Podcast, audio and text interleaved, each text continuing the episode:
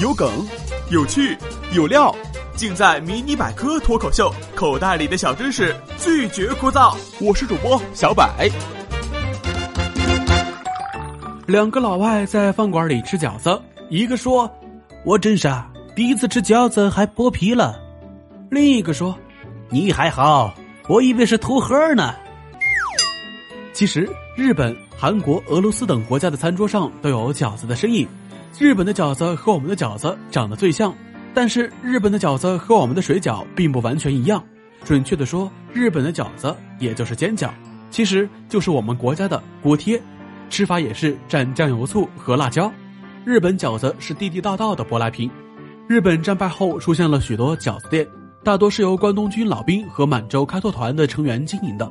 饺子是他们在中国的舌尖记忆，也成了他们回国后潦倒困苦生活的希望。到了一九五四年，东京出现了四十余家饺子店，日本的宇都宫市更是饺子的狂热粉，把饺子作为城市形象，每年举行饺子大轰趴，甚至为了宣示主权和另外一个对饺子也是迷之热爱的放松市大打出手。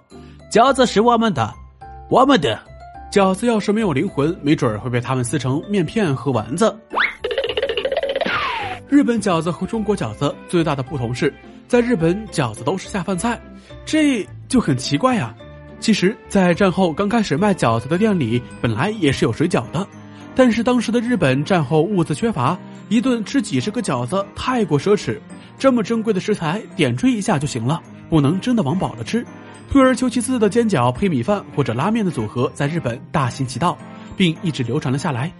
突然想明白，我这个膨胀的身体是不是被我们异常丰富的生活物资宠溺的过了分？